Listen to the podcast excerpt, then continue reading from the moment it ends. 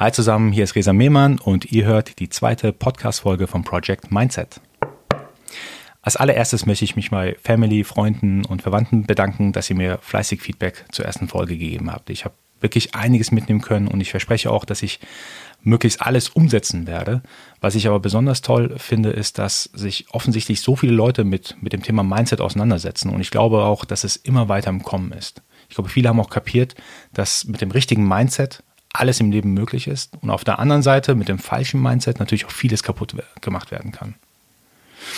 In der ersten Folge ging es ja hauptsächlich darum, was für eine Macht negative Gedanken auf eine Person haben und für mich vielleicht eine ganz kurze Zusammenfassung. Für mich kommt es gar nicht darauf an, dass man sich zwingt, positiv zu denken, sondern im ersten Schritt sollte man einfach mal anfangen, nicht negativ zu denken. Wer aber da nochmal eine Gesamtperspektive draus haben möchte, am besten nochmal in die erste Folge reinhören. In der zweiten Folge geht es um das, um das Thema den Moment richtig erleben. Ich habe das mal zusammengefasst für mich mit dem Begriff Make It Count. Dazu komme ich gleich nochmal. Aber starten möchte ich das Thema mit einem Zitat von Eckhart Tolle, was ich unglaublich gut finde. Realize deeply that the present moment is all you have. Ich finde es super interessant, weil viele Menschen ja mit den Gedanken irgendwie in der Vergangenheit sind, was ist alles passiert, was ist mir zugestoßen, ich muss es erstmal verdauen oder ähm, sich Sorgen um die Zukunft machen, was kann denn morgen noch alles passieren, hoffentlich passiert mir nicht, nichts Schlimmes, äh, was passiert denn an diesem Event. Das heißt, man macht sich um etwas Gedanken, was nicht mehr ab, äh, veränderbar ist, also die Vergangenheit, man macht sich Sorgen um die Zukunft, was gar nicht noch mir gehört. Das Einzige, und das realisieren vielleicht einige jetzt gerade mit diesem Zitat, das Einzige, was mir gehört, ist ja tatsächlich der aktuelle Moment. Und trotzdem schaffen es viele nicht, insbesondere ich, einfach mal zu sagen, ich genieße den aktuellen Moment. Mir ist die Vergangenheit egal und mir ist die Zukunft egal. Wer mich kennt, weiß auch, dass ich ein ja, leichte Workaholic-Ansätze habe, dass ich gerne viel arbeite.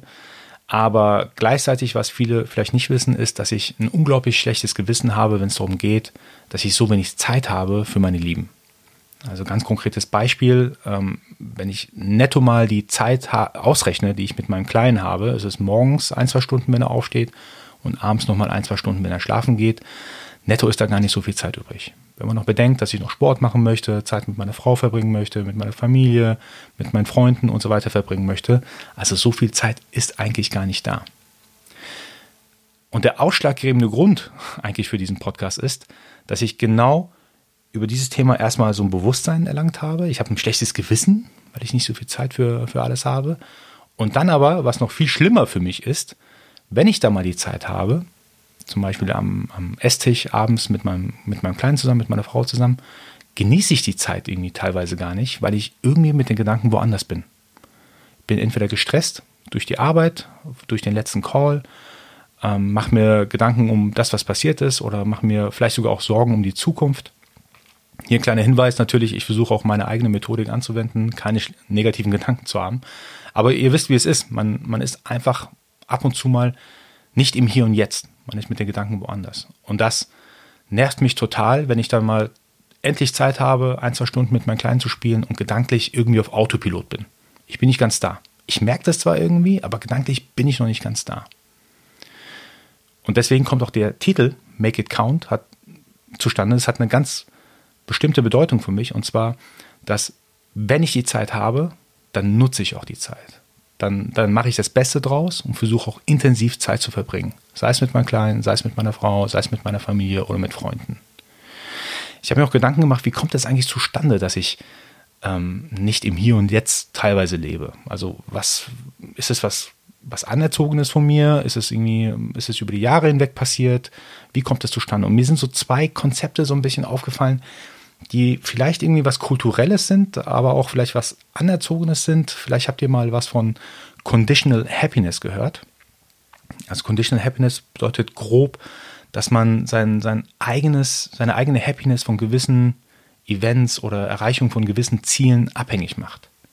Man denkt sich, ah, wenn ich erstmal ähm, ABCD erreicht habe, dann bin ich glücklich, dann verbringe ich Zeit ähm, mit den und den Personen, dann mache ich das, worauf ich Lust habe ist ja ganz tief in uns drin. Also wenn ich erstmal meinen Schulabschluss gemacht habe, dann kann ich entscheiden, was ich danach lerne, studiere und so weiter. Wenn ich erstmal mein Studium oder meine Ausbildung beendet habe, dann kriege ich erstmal meinen Job und habe dann mehr Freizeit und muss nicht mehr lernen. Wenn ich erstmal meinen Job habe, dann muss ich erst die Probezeit fertig machen und dann muss ich erst und so weiter und so fort. Es gibt immer so diese Wenn-Dann-Beziehungen und irgendwie hat man sich verinnerlicht, dass man erstmal durch eine lange, anstrengende Zeit gehen muss, um danach irgendwas zu genießen. Aber wenn die Zeit vorbei ist, dann kommt ja das andere wiederum.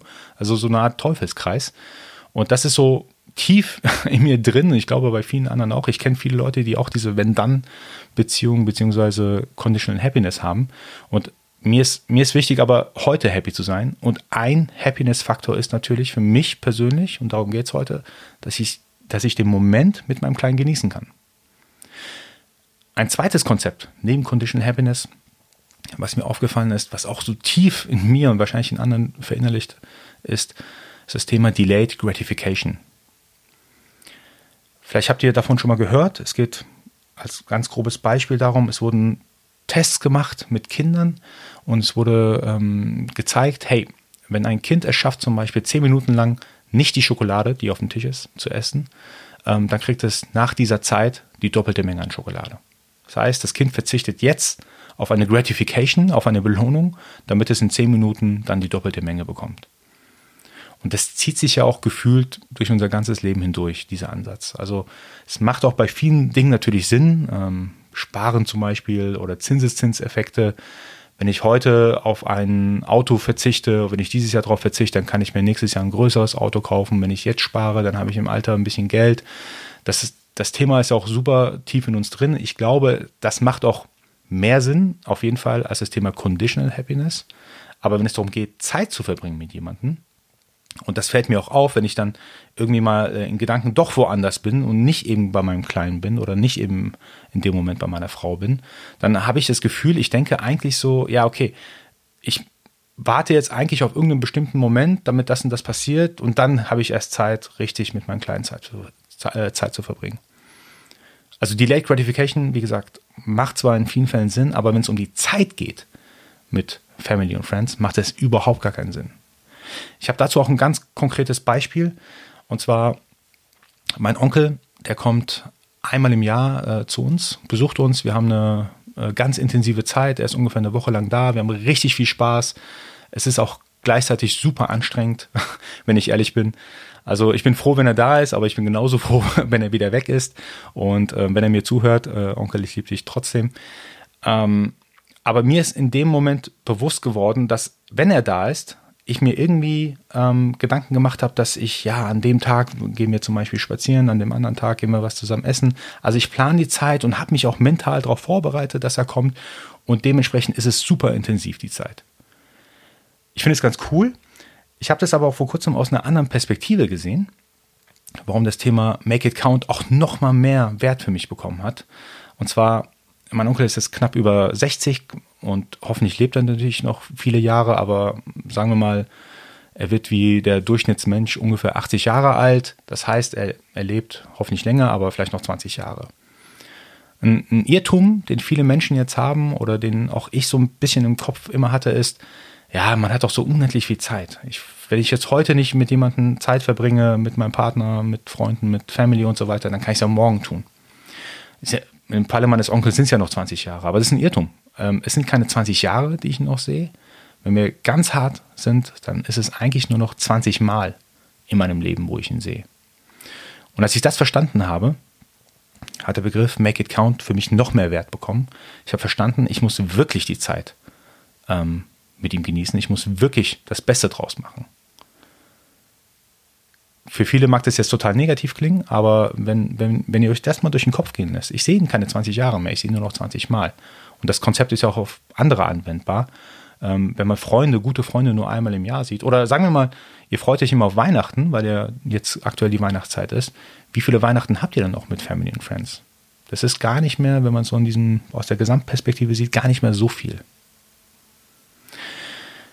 Genau. Ähm, eine, eine weitere Sache, ich habe mir auch natürlich überlegt, das habe ich euch gesagt, macht euch darüber Gedanken, dass ihr den Moment genießt, dass ihr euch äh, auf, die, auf die Momente mit Friends und Family freut. Aber wie kommt man denn überhaupt in diesen Modus rein, in dieses Mindset rein, dass man dann auch wirklich in dem Moment total richtig da ist, im Hier und Jetzt ist.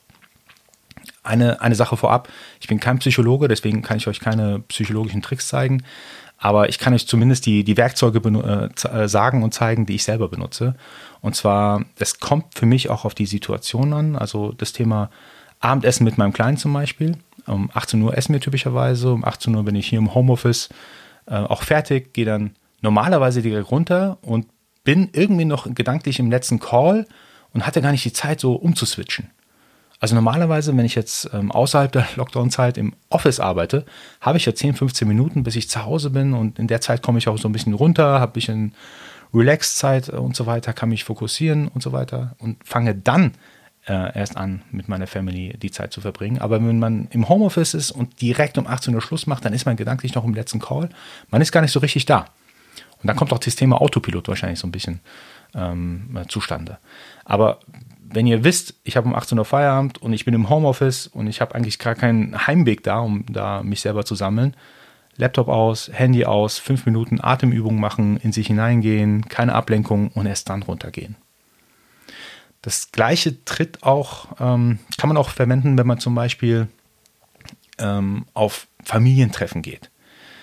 Ähm, und insbesondere Familientreffen, die man zum Beispiel seinem Partner zuliebe macht. Viele, und ich war früher auch so von diesem Schlag vom Mensch, er hat manchmal einfach nicht so Lust gehabt, auf irgendein Familientreffen zu gehen, wo ganz viele Leute sind und ja, man irgendwie ja, versucht einfach nur die Zeit rumzubringen. Aber das ist super der falsche Ansatz. Ein, eine Methodik, die ich äh, verwende, ist, ich bereite mich mental darauf vor, zu sagen, hey, ich werde diese drei, vier Stunden, die wir da verbringen, maximal ausnutzen und ich werde dafür sorgen, dass nicht nur ich den Moment aktiv erlebe und genieße, sondern auch mein Partner zum Beispiel, wegen dem ich auf diesen Familientreffen gehe. Und ich werde mich bemühen, dass auch mein Partner das alles sehr intensiv und aktiv erlebt. Wenn ihr geistig vorbereitet, mental vorbereitet auf so eine Situation, habt ihr wirklich schon die Hälfte der Arbeit gemacht. Genau, das war es auch schon. Wie ihr wisst, versuche ich die Podcast-Folgen relativ kurz zu halten. Wenn euch der Inhalt gefallen hat oder ihr zumindest eine Sache für euch mitnehmen konntet, so lasst mir ein Review da, abonniert den Kanal, erzählt euren Freunden und Bekannten davon.